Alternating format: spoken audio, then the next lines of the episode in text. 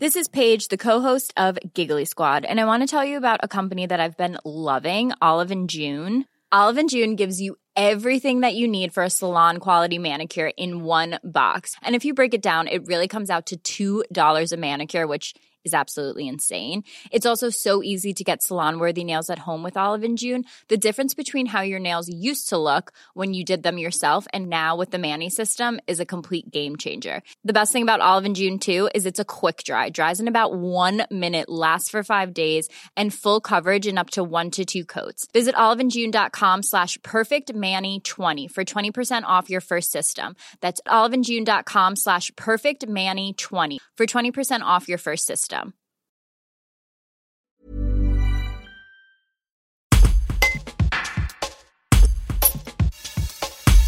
Certains professionnels s'inquiètent de la santé mentale des jeunes en période de crise sanitaire. Laura Fraisse, psychologue clinicienne à l'association Aptitude sur le campus universitaire, distille quelques conseils pour gérer le stress provoqué par la situation actuelle. Elle rappelle qu'en cas de mal-être prolongé, il est recommandé de faire appel à un spécialiste. Un reportage de Katia Cazot qui est une association spécialisée dans le public étudiant. Nous sommes une association nationale présente sur euh, le campus grenoblois. Euh, la période actuelle étant relativement complexe, je vous propose quelques recommandations. Dans le champ de la santé mentale, il existe ce qu'on appelle des facteurs de protection. Donc en temps normal, il s'agit du soutien affectif, un support également bienveillant de l'entourage familial et amical. On a également l'hygiène de vie, qui est un des facteurs, ainsi que les activités sportives qui aident à, réguler notamment euh, les tensions. Donc, transposer à l'heure actuelle, au contexte actuel, je dirais que ce serait en priorité de maintenir euh, plus plus euh, les liens sociaux et de s'autoriser à exprimer ses émotions, parce qu'une émotion, c'est aussi du partage social.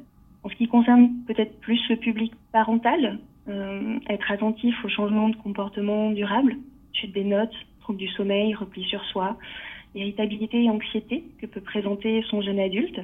Le public étudiant, ça peut être aussi de s'autoriser à étudier dans un autre lieu, comme par exemple les bibliothèques universitaires, qui permettent à la fois de séparer le lieu de vie euh, du lieu de travail pour celles et ceux pour qui cela devient difficile.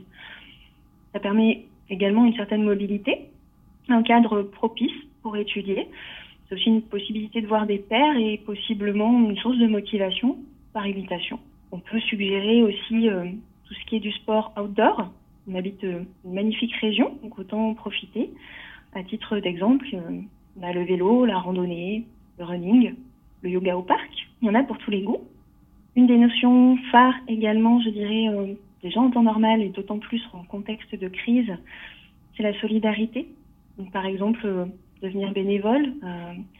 il y a énormément d'associations sur le campus universitaire, par exemple.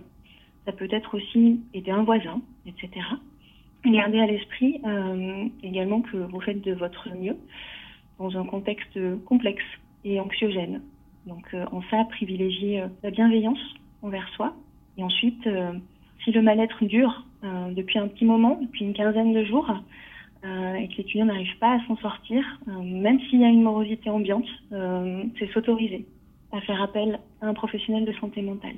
Vous aurez euh, toutes les informations pratiques sur le site internet de l'association euh, qui s'appelle donc Aptitude.